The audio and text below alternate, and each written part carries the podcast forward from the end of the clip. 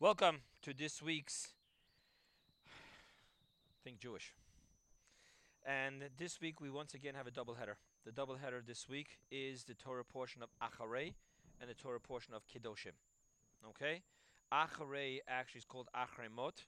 It was the Torah portion starts with God directing Aaron after the death of his two sons. And the second Torah portion is Kedoshim. What's very interesting about the Torah portion of Kedoshim, which starts off with the commandment of you shall be holy, the what's very interesting about that commandment, if my memory serves me right, out of all the Torah portions of the entire five books of Moses, this one Torah portion has the most of the 613 commandments in it. To give a literal parsha class will take forever because in one in one verse you can have three different mitzvahs from total different categories, and the commentaries obviously try to figure out why they're connected. Um, most, I mean, when I was learning yeshiva, we never even tried to delve there. It's just very difficult. But sometimes you come across teachings which explain it, or some interesting stories that explain it. But either way. Um, so we have a lot of mitzvahs, and then the Acharei Mot, you should know that Torah portion because you hear it every Yom Kippur. Because Acharei Mot is the story of the Yom Kippur service, and that's what we read. Okay. Okay, so let's get let's focus. Let's zoom in in the all the wonderful mitzvot that we have, the many wonderful mitzvot that we have in the second Torah portion of Kedoshim. There is one Torah, one mitzvah that we're going to zoom right into, and that is the process of the produce of the field for the first five years. So the first three years, normally when we talk about this mitzvah, we call the mitzvah of Arla, because what happens is it's closed off the first three years. And I'm not going to get into all the year details. Is it the three years? Is it the three proto seasons? I'm just going to say it the way it reads in the Torah verse, and then if you want to look up more about it, please feel free. So, in the simple sense, the first three years, the fruits are forbidden fruits. The fourth year, the fruits are not forbidden, but they can only be eaten in Jerusalem.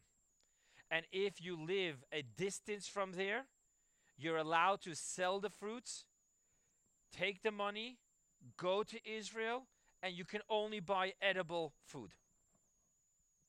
So you don't have to schlep with baskets of fruit that's going to get spoiled on the way there.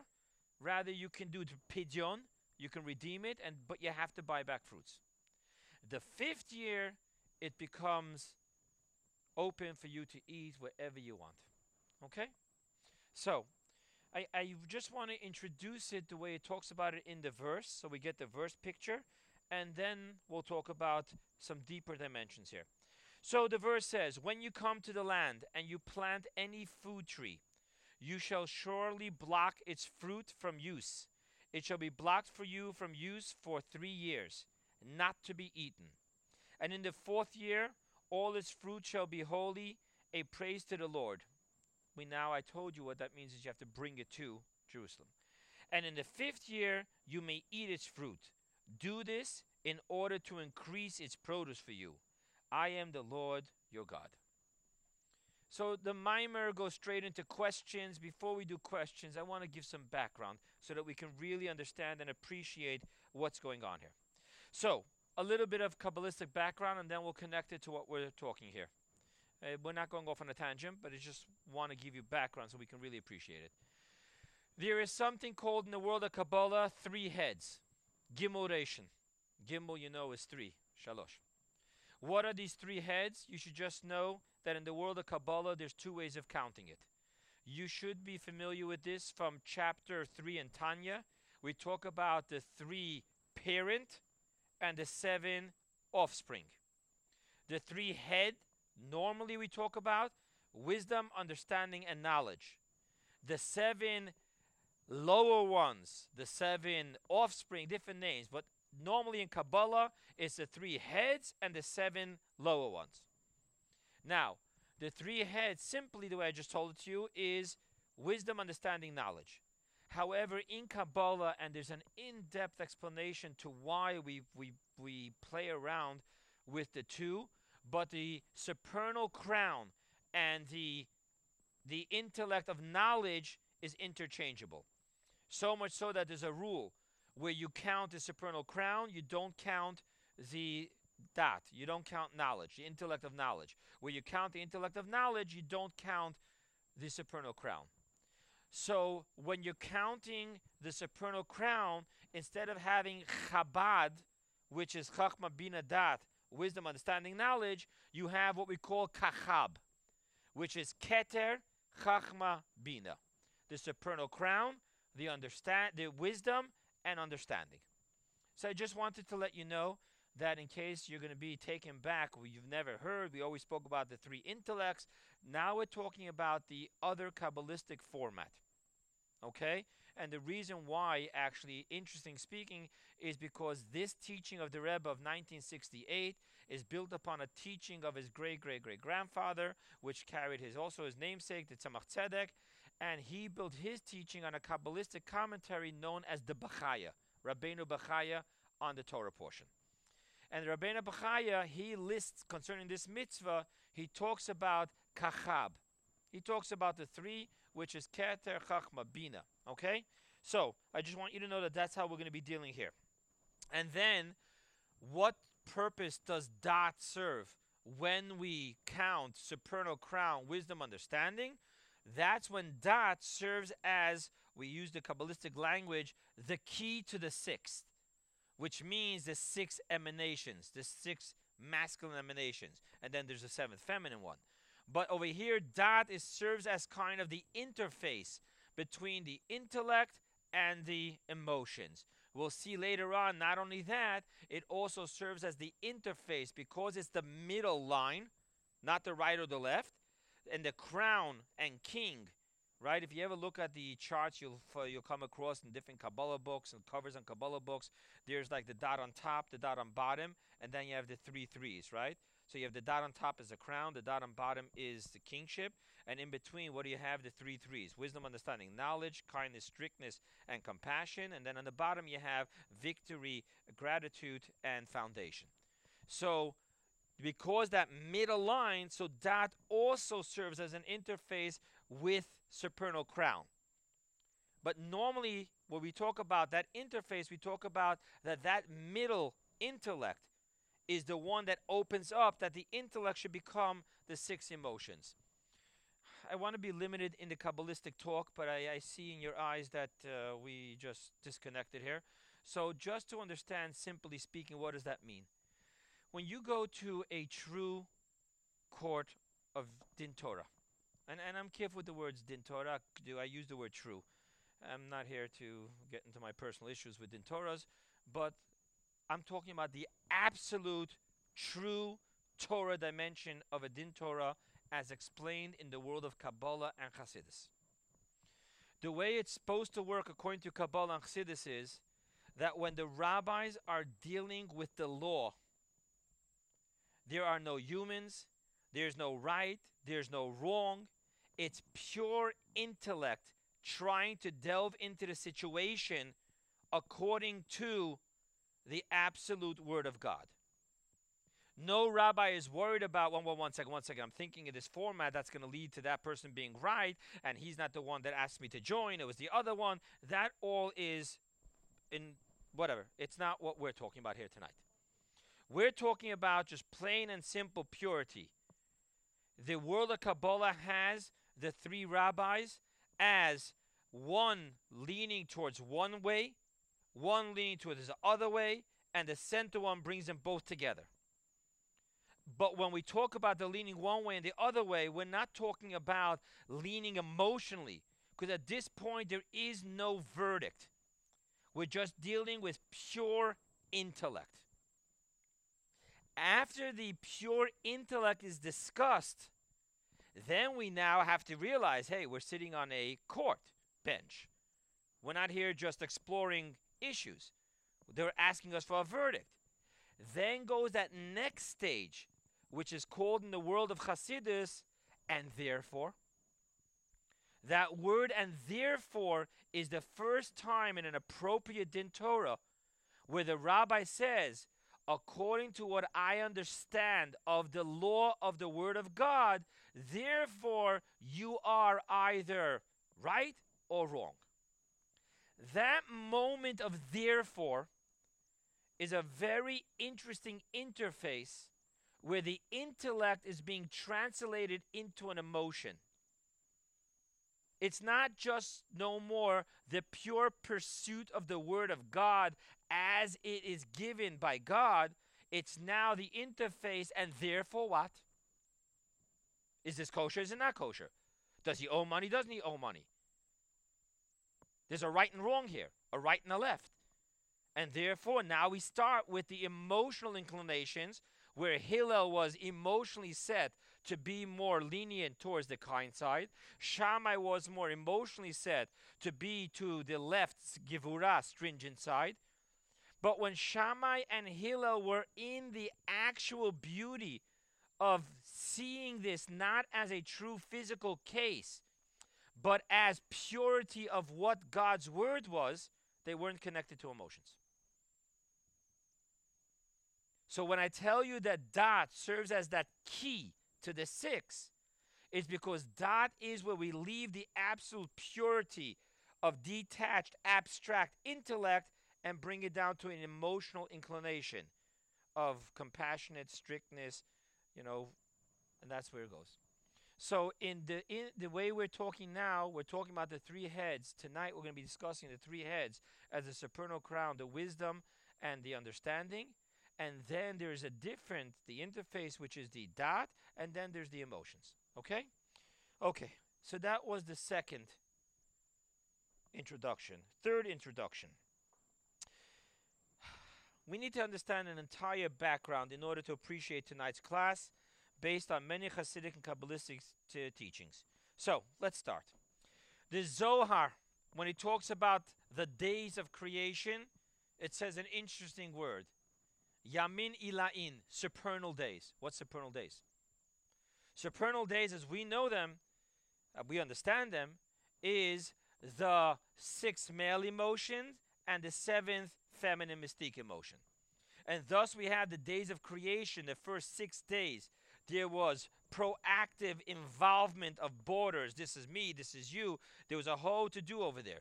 If you look at the teachings, it was very concerned because God had to make sure there was an even amount of creations. If the first day was about the celestial beings, the second day was about the terrestrial beings, and then we have the sixth day and the seventh day, which caused an imbalance.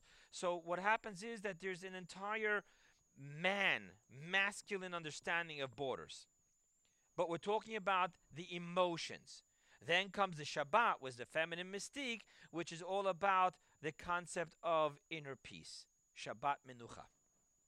So the world was created according to the Zohar's teaching, the seven days of creation, which then reflects into the seven the seven years of the sabbatical year, which then reflects into the Jubilee year, which then reflects into the seven millenniums of existence, of creation, is all about the seven emotions, which leads us to a simple question.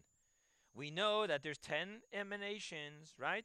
We always speak about the three intellects and the seven emotions. So why do we have a seven day week? There should have been a 10 day week. Why is there a seven year sabbatical cycle? There should have been a 10. Why do we have the seven, the uh, seven millenniums? We should have 10 millenniums.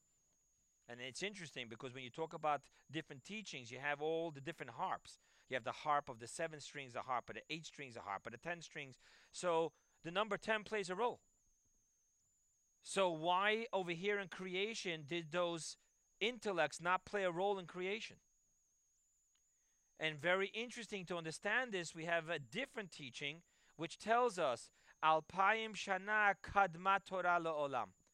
The Torah was existing 2,000 years prior to the creation of the world, which of course causes a whole big problem because we know that time and space began with the letter Bet of Bereshit, the two, time and space.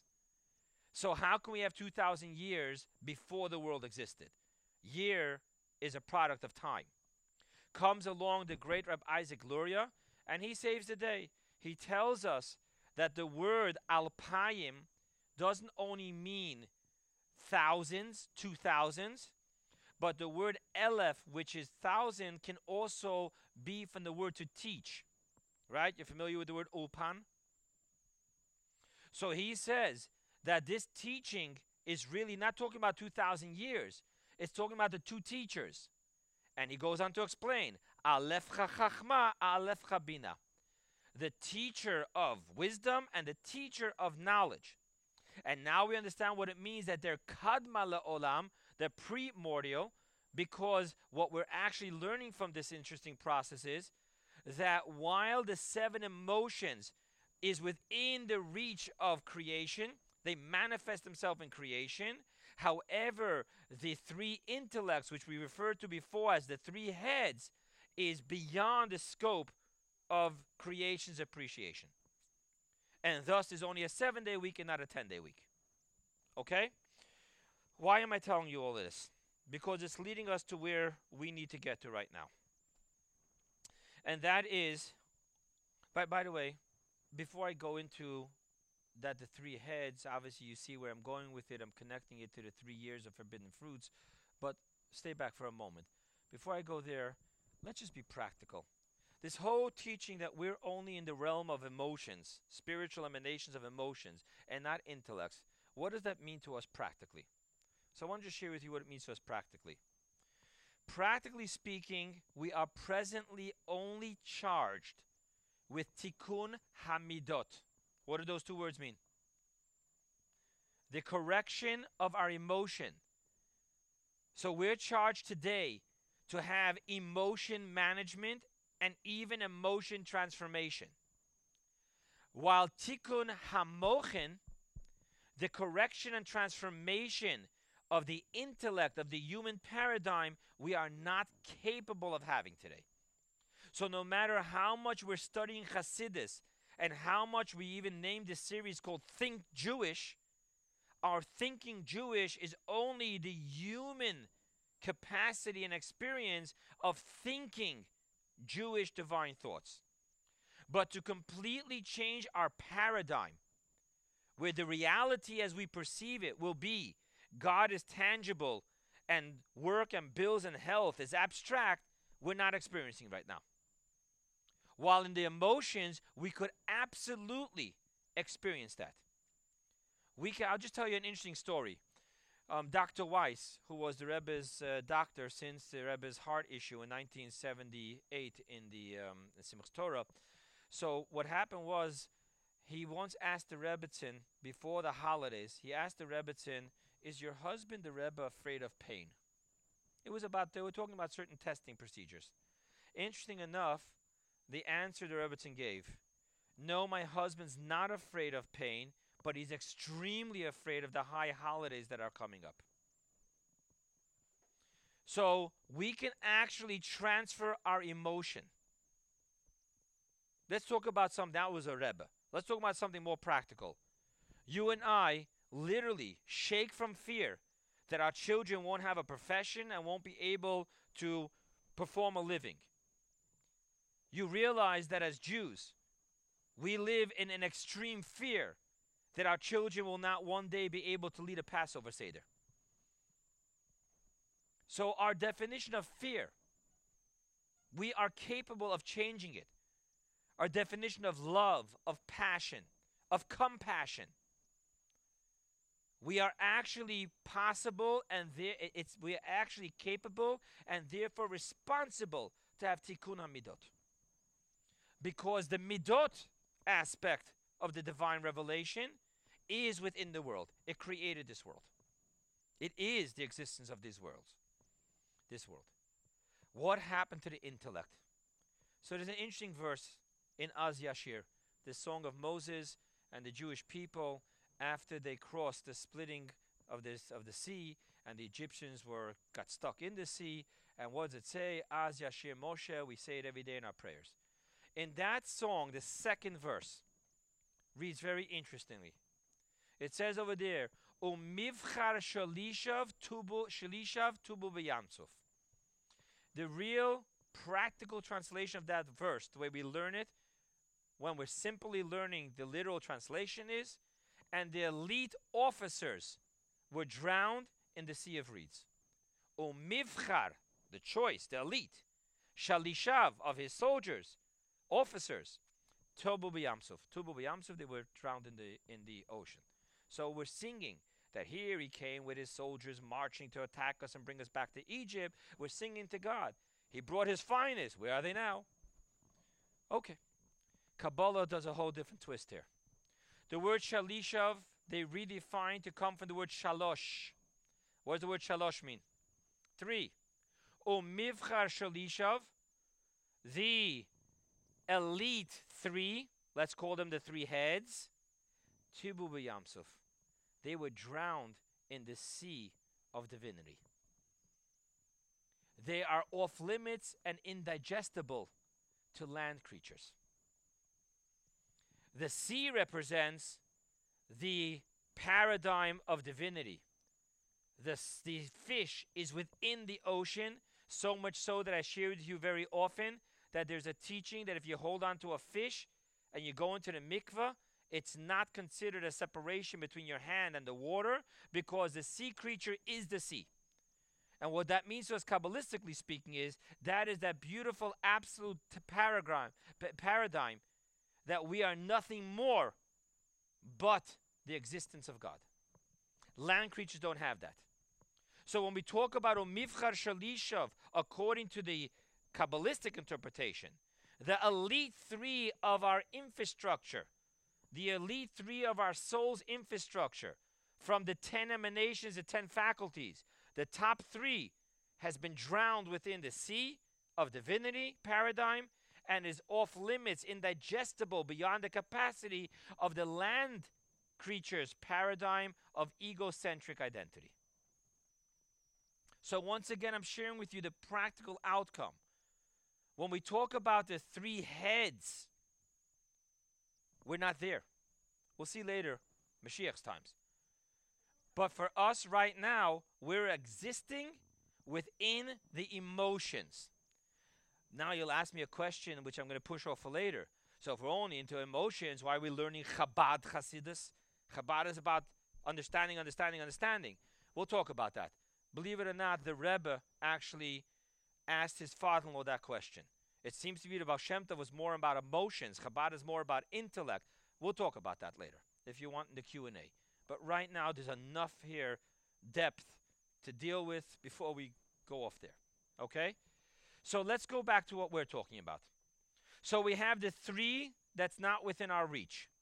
Those are the three heads. Tonight we're defining them as what? The crown, wisdom, supernal crown, wisdom, and understanding. Now let's go back to what the verse says. Okay? The first three years of produce are forbidden for us to eat. Why are they forbidden for us to us to eat? Because the Rabbeinu Bachya explains that this is the manifestation of the three heads. The three heads were drowned within the sea of divinity. They're not within reach for me to be able to eat. And thus you saw that the title tonight is Forbidden Fruits Don't Eat What You Can't Digest. I can't digest this. It isn't the appropriate time. We're not ready for it. This is the Mivchar Shalishov. This is the elite three. And thus it's off limits to us completely. We just can't. Then comes the fourth. What's the fourth? The fourth is dot. Fourth is knowledge. What did I tell you before about that? when we talk about the crown, wisdom, understanding as the three heads? I told you it's the key to emotions, right? If it's the key to the emotions, what are we dealing with here? A beautiful paradigm a beautiful paradox of a paradigm. On one hand, it's connected to emotions. We could eat it. On the other hand, it's an intellect. We can't eat it. We can't digest that level of divinity. Thus, we have both together, which leads us to you could eat it, but only in the holy city of Jerusalem. We could eat it because it's within the reach of emotions, tikkun midot. We can't eat it because dat is an intellect. It's part of the three lobes of your brain, not part of your emotions. And therefore, eat it only in Jerusalem. That the fourth year, correct. By the way, the correct term for the fourth year, the first three I told you is Arla. The next was called Neta Rivai, the produce of the, the planting of the fourth, Rivai, from the word Revi'i.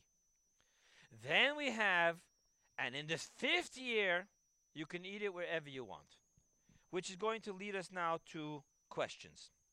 Question number one What do you mean, and in the fifth year? It should really say, and from the fifth year on.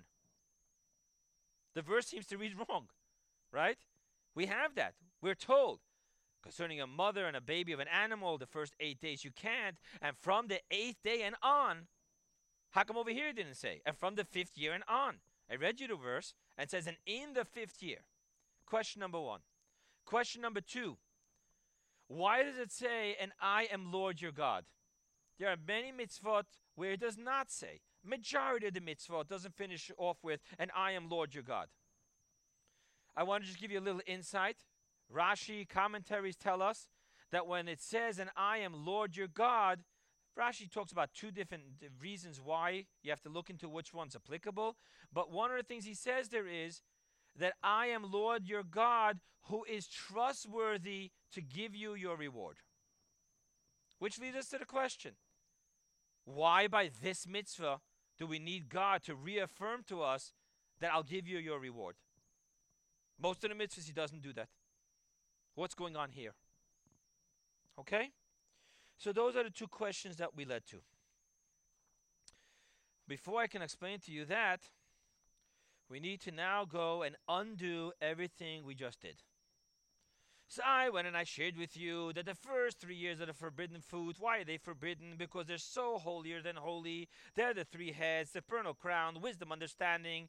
We are incapable of digesting that. We are the product of the supernal days, which is all about emotions, the lower seven. So therefore, we can't eat it.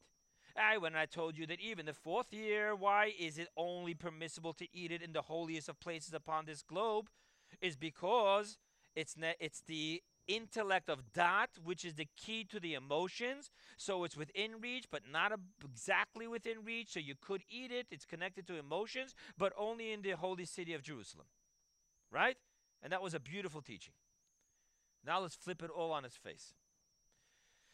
By the way, in Tanya, when Tanya starts introducing the different levels of evil, you should just know that the Arla is the one that he picks to use. Go look in your chapter 7, 8, where he starts talking about it.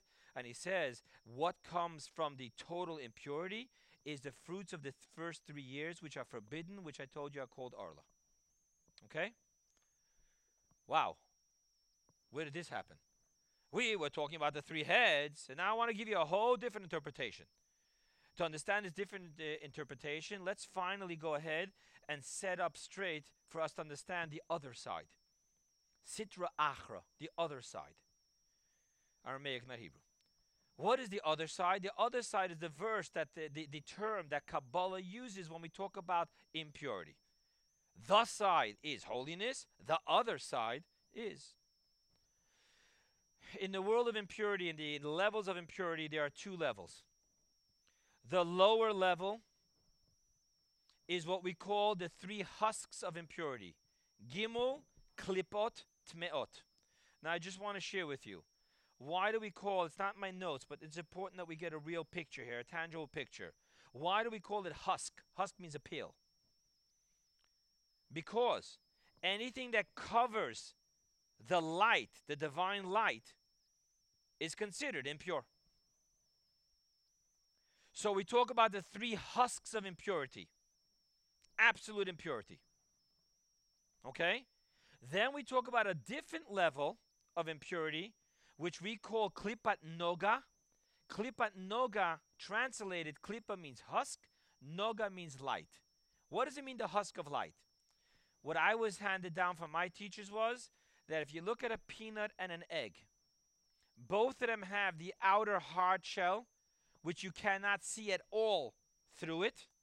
But they also both have beneath the harder shell is a thin membrane, which is partially transparent. We call it the husk of light because this is the husk which is partially transparent. Let's get practical. Let's not get caught up over here in levitating.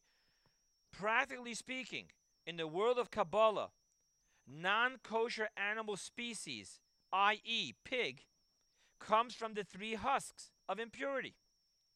So it's not going to make a difference if you slaughtered it and made a blessing and salted it and took out the blood. You used it for a Shabbos dish, a Brit Milah. You invited poor people to come. You're all discussing words of Torah. Not happening. There's zero transparency here. We cannot connect to the divine spark within it. While all kosher species, the cows, everything else that's kosher, comes from the klipat noga, the husk of light. Now, thus, while it in itself is not holy, it is within the reach because of the transparency. We can connect with the godly spark within. The question, just simply, let's put it out there quickly. Why do we call mundane? Because that's how we do it, really. There's the mundane and there's the impure.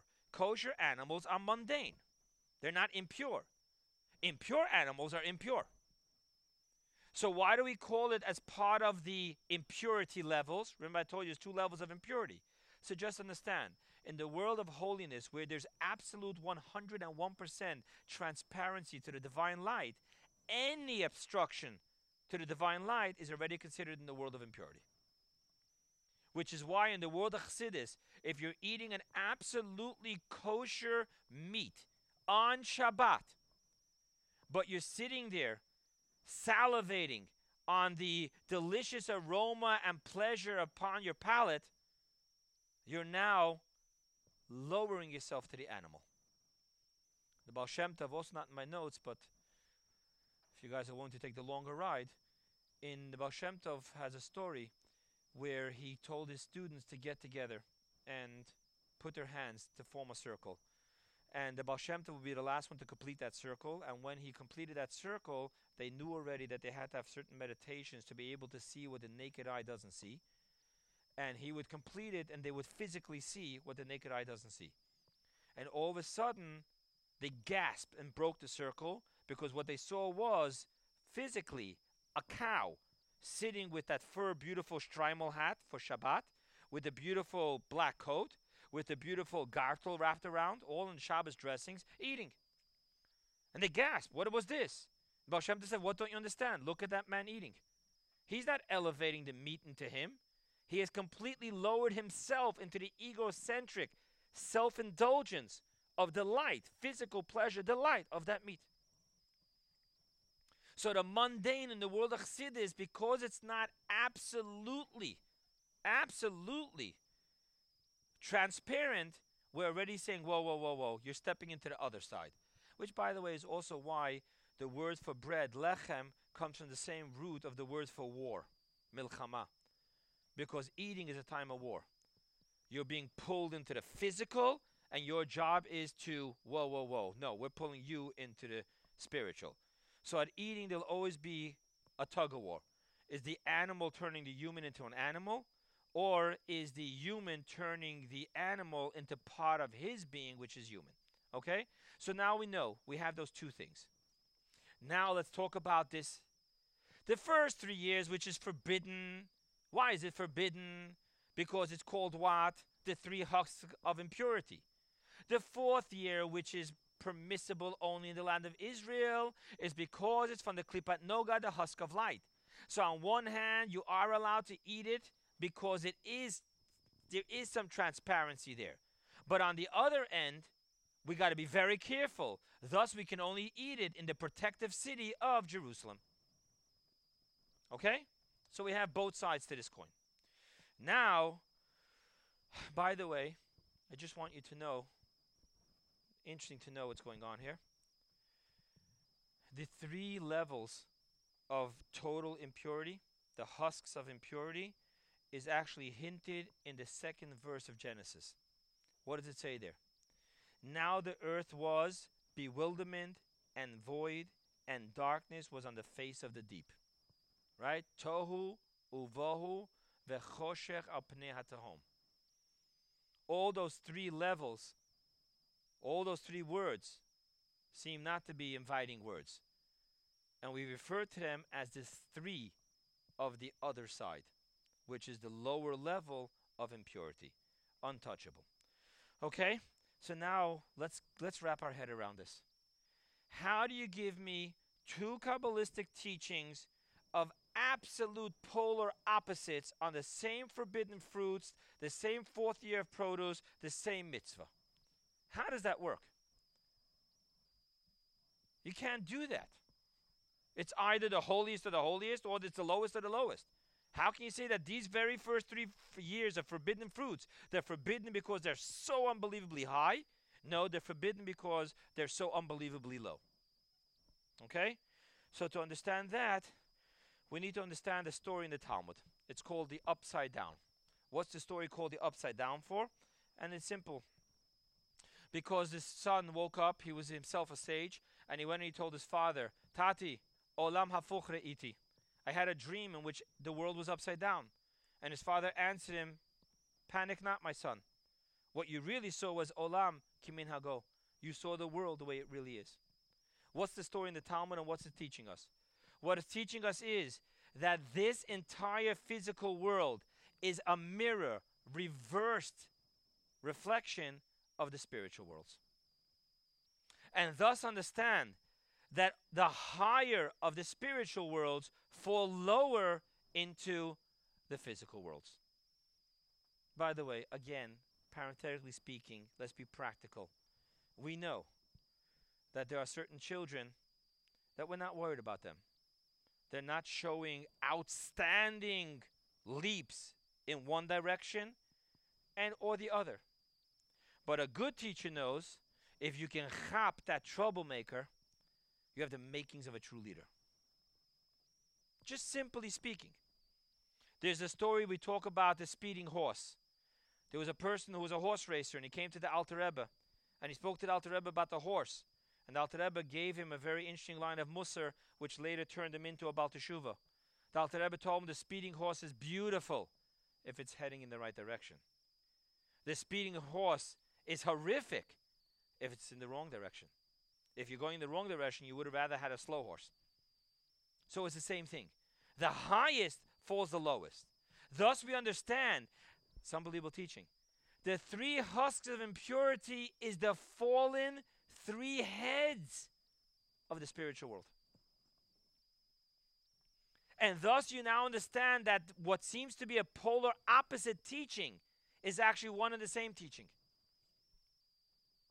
In the spiritual worlds, why are these three years of fruits forbidden fruits? Because they're untouchable.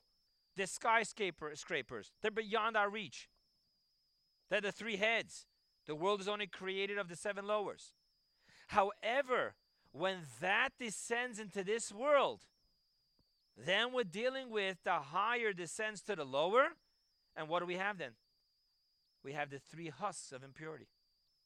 Let's talk about the next level. Daat, who's not so high, when he falls down, he doesn't fall so low. He becomes the husk of light. So these two teachings are actually one and the same. But that's not the reason the Rebbe is delving into this to understand that. There's something far more beautiful here that's going to get very practical. So let's deal with the universe's greatest question. Why did God create equal? Uh, why did God create evil? And I'm not talking about the evil of freedom of choice. Humans, that's not we're not talking about that. But the bottom line is that a pig is not kosher not because it was bad in class and got kicked out of cheder. A pig is not kosher because it was born not kosher. And I just told you that why is it not kosher? Because it comes from the domain of the three husks of pure evil. Why is the cow, yes, kosher? Not because it graduated kindergarten into the aleph bais class, but simply because it comes from the husk of light. When you understand that this is not freedom of choice, freedom of choice applies to humans, not to laws of kosher. So then we ask ourselves, why did God create pork? He created it and we can't use it. In the world of Kabbalah, this question really becomes big. In the world of Torah, let's not I always use the word Kabbalah. Kabbalah has a deeper dimension to it, but let's talk about simple Torah. There's a straight out teaching that everything that God created in His world was only for the Jews to serve Him. So you're telling me that everything you created is so that I can use it in my service to God and do a mitzvah out of it, acts of goodness and kindness. And then you go ahead and you create so many things that you tell me, uh uh-uh, uh, can not go there. Where does it make sense? It doesn't fit into the, the Torah tells us its plan. This doesn't fit into the plan. Why create things that I can't use when you told me that everything you created is only to be used for the service of God? If not, God has no need for it. The answer to this question is very interesting. There are two ways we serve God. One way is through engagement. What do we do when we engage? We reach to a physical object, we engage with it, and we turn it into goodness and kindness. Very simple. So, six days a week, we're busy working, working, working. With that, hopefully, we're earning a kosher livelihood. And what do we do with that kosher livelihood? We actually go ahead and turn it into acts of goodness and kindness. We build a Jewish home, we support a school, we get involved in the shul, we invite poor people to come and eat by our table. Parenthetically speaking, this is not either in my notes, but I want to just tell you an interesting story. Once upon a time, there was an incinerator downstairs in 770. For those of you who watched the clips before Pesach, you'll notice that in the earlier years, that's where the Rebbe went to burn his chametz. He threw it actually into the incinerator. The bag after davening, he went, he threw it into the on erev Pesach, he threw it into the incinerator. Where does the Rebbe's letters go? People are writing to the Rebbe as personal things. Where does it go? So the Rebbe would very often prepare a bag, give it to his secretary, Leibel Groner, and tell him that this is to go downstairs and to be burnt. Throw it into the incinerator. One time, as he was walking down the steps, he slipped. The bag fell, and the things fell out of the bag, and lo and behold, he sees his money in the bag. Okay. So he puts everything in the incinerator, but he takes the money out. He brings back the money to the Rebbe and tells the Rebbe, Rebbe, there's money in the bag. The Rebbe said, You looked in the bag? At that second, his entire career was hanging on a thread. And he told the Rebbe, No. Chas v'shalom, I didn't look into your bag, but I fell. And the bag fell. And the money fell out. His job stayed. And then the Rebbe just said quietly, It's not kosher money. Just hear what's going on here. It's so serious. That which comes from the three husks of evil, you can't use it for a mitzvah. You can't have a Passover Seder with lobster and pork, and this money was not going to be used by the Rebbe. The Rebbe, through his sensitivity, felt that this money is not kosher money. But that which is kosher, we engage with. So all the items and creation of the husk of light, which we call mundane, that is what the 248 mitzvot are all about. When God tells us, Thou shall, what's He telling us? This you can elevate. How do you elevate it? Engage with it. Now let's talk about the other type of service. There are 365 prohibitions in the Torah, right? 248, 365 equals 613. What happens with these prohibitions? What happens is that there are things that are off limits to us because they're from the three husks of impurity, and therefore, how do I serve God is by saying no, by suppressing my desire, by going through the pain and the agony of saying no. Why are you saying no? Because you're adhering to God's prohibitions. Let's make this practical, okay? So we're walking down the street. You know the economy is not in the greatest mode right now. And wonderfully speaking, the kosher food has to be at least three times the price of the non kosher food. And of course, the sandwiches have to be half the size.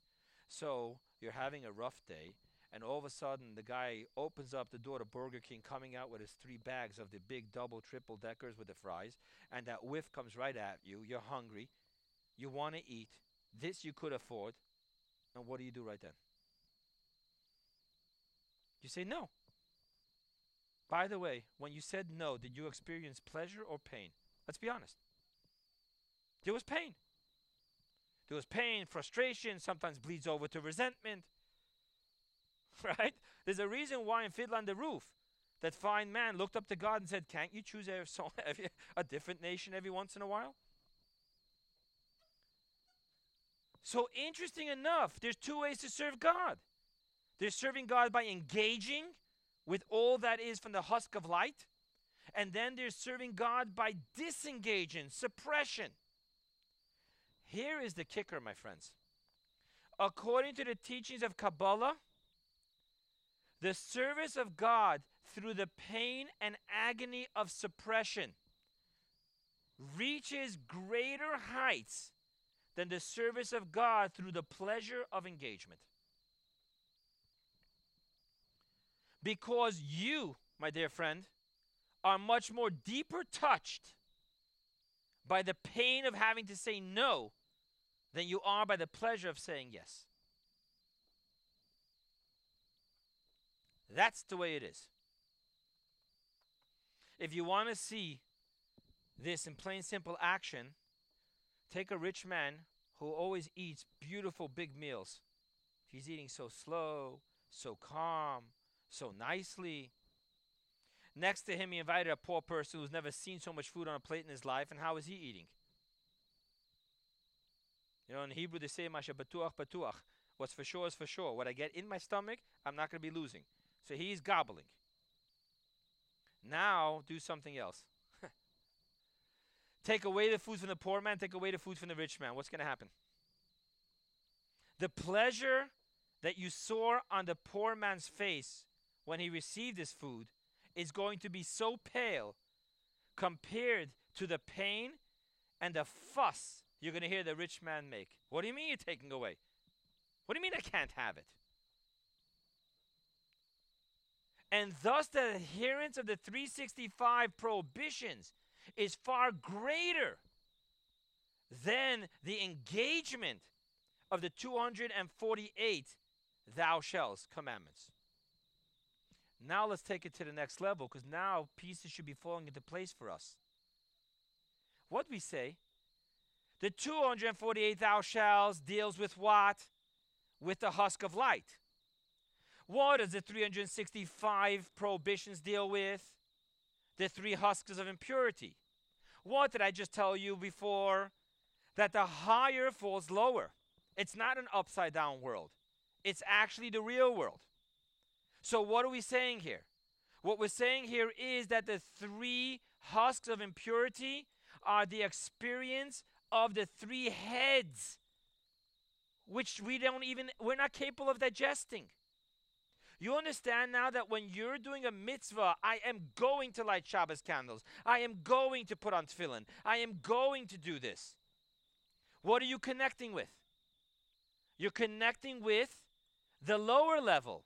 You're connecting how the emanation of knowledge manifested itself in the husk of light. What happens when you say no? I'm burning, I'm aflame, and I'm saying no. I haven't eaten in days. I'm saying no. What's going on now? What we're dealing with is the three husks of impurity. The three husks of impurity is the manifestation of what? The three heads. So you understand that that which we're telling us, that we are forbidden because we cannot digest it by adhering to the prohibition we are digesting that which is completely beyond the universe's capacity the three heads. Now you understand the two, the two questions. Why does it say an in the fifth year? It should have said from the fifth year on. So here I need to share with you something. In the world of Kabbalah, there's four and there's the fifth. What is the four? The four is the four letters of the Tetragrammaton. If you learn Kabbalah, fact, actually, you'll see it in your bedtime prayers. You'll see what it is four paragraphs because it's talking about what all the six, all the commandments of God are really from the four letters. The four letters represent the ten emanations.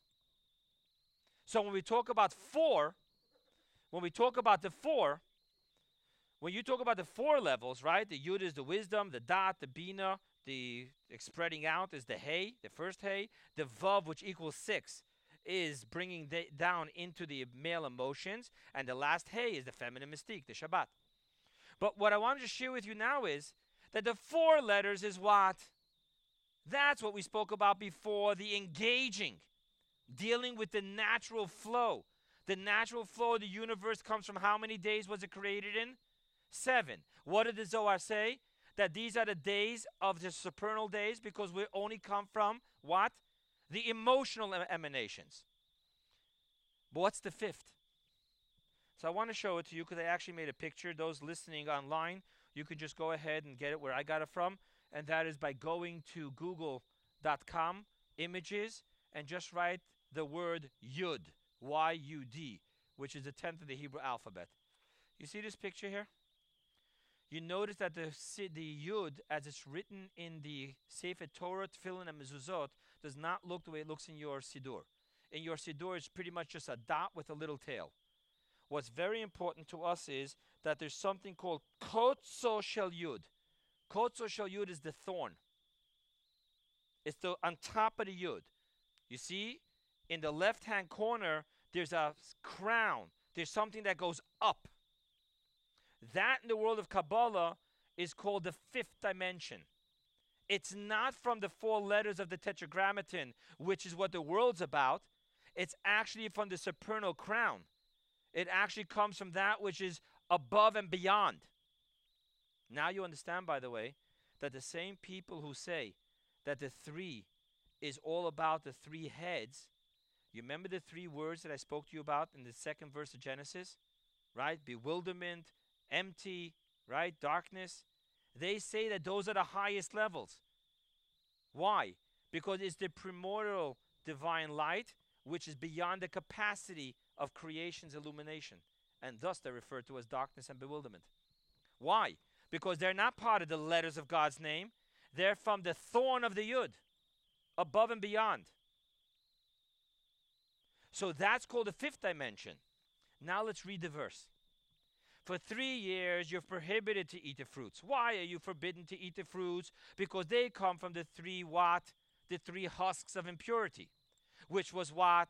The fallen three heads. By not eating, experiencing the pain of, what do you mean? These are my fruits. I, have been working for this. I work this field. What do you mean I can't have it? What are you doing then? You're transforming the three husks of impurity back up to what? To the three heads, beyond creation. Thus the verse says, and in the fifth year, not from the fifth year, and in the fifth year. You know what it's really telling you? What it's really telling you is that if you keep that prohibition, you're going to transform the evil. Until now, the three husks of impurity was a blockage to the Jew, it was a hindrance. But when you keep the prohibition governing the three husks of impurity, all of a sudden you transformed it not into the divine light of the universe. That starts with the name of God. We're talking about the fifth dimension. We're talking about the thorn of the Yud. We're talking about above and beyond the world. What happens then?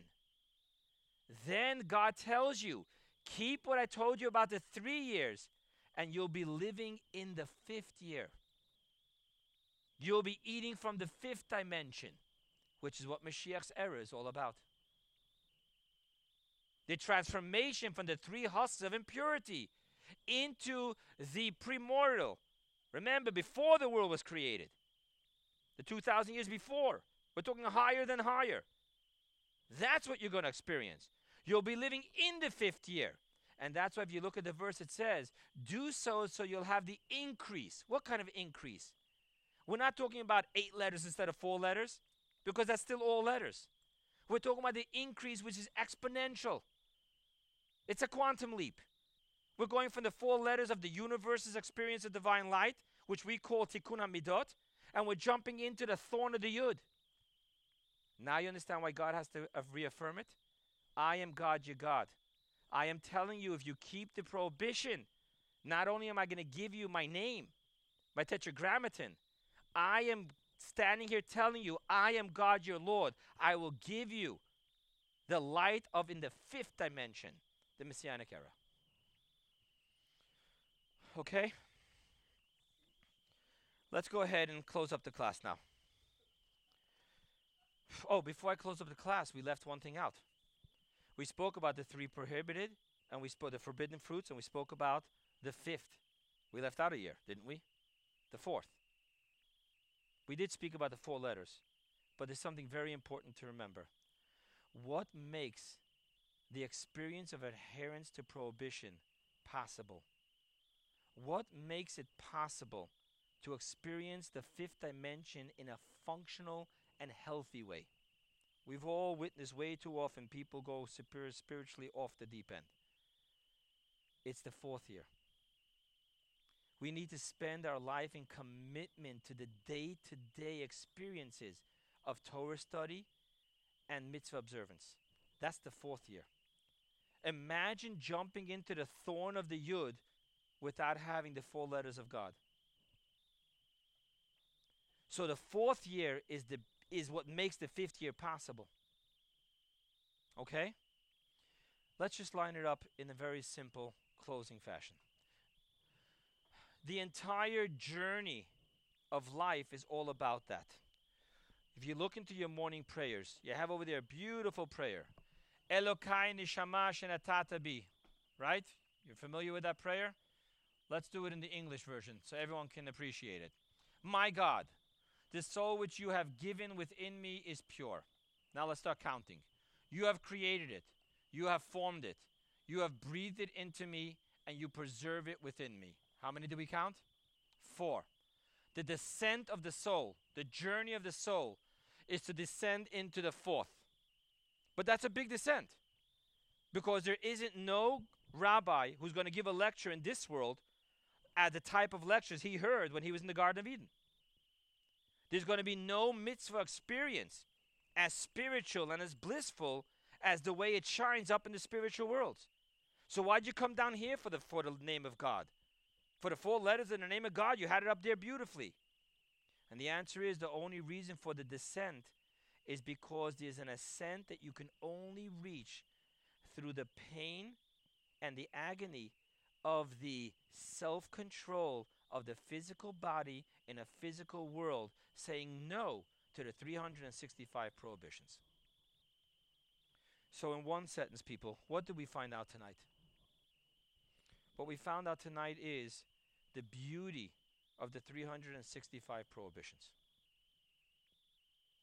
Most of us love the, oh, I'm going to do this and this, and I feel very spiritual. Most of us don't like the, don't do this, don't do that. That's kind of the unspoken pain in the mm, of being Jewish.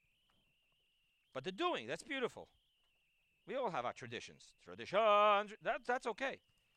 But when you start with don't eat this and don't eat that and don't do this and don't do that, and you're busy schlepping onto the beautiful cruise that you've been waiting for your entire lifetime with cans of sardines and frozen airplane meals, we got a problem here.